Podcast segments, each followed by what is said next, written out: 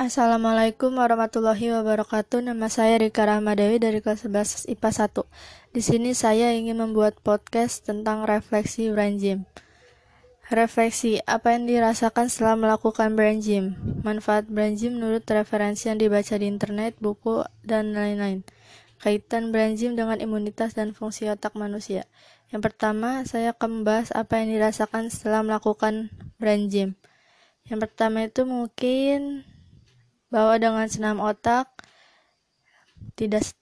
membuat tidak stres yang segera dirasakan dalam hal kemandirian anak dalam belajar dan seseorang dalam bekerja, serta secara aktif meningkatkan potensi dan keterampilan yang dimiliki karena senam otak menyenangkan dan menyehatkan.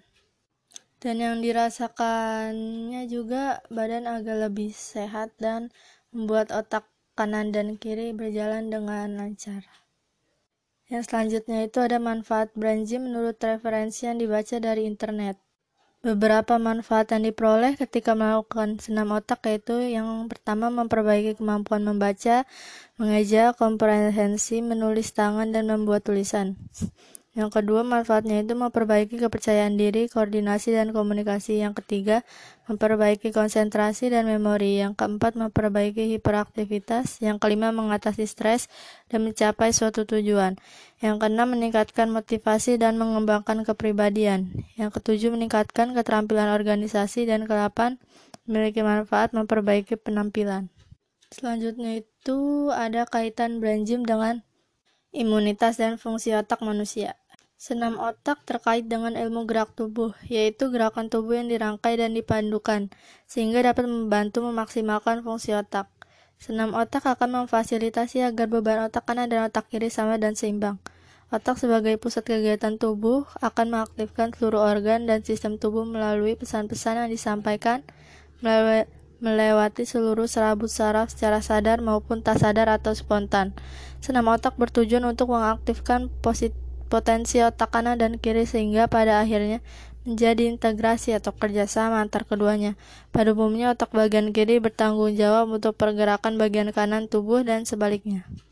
Dari segi fungsi, otak yang terdiri dari dua belahan kiri dan kanan itu seolah memiliki tiga dimensi yang saling berhubungan.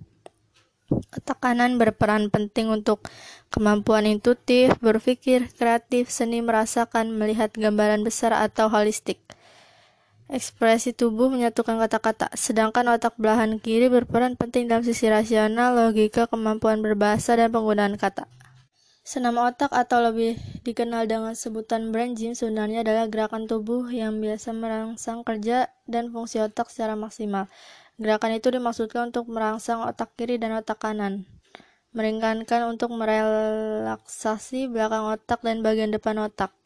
Senam otak ini berguna juga untuk melatih otak. Latihan otak akan membuat otak bekerja dan aktif. Sekian dari saya, kurang lebihnya mohon maaf. Wassalamualaikum warahmatullahi wabarakatuh.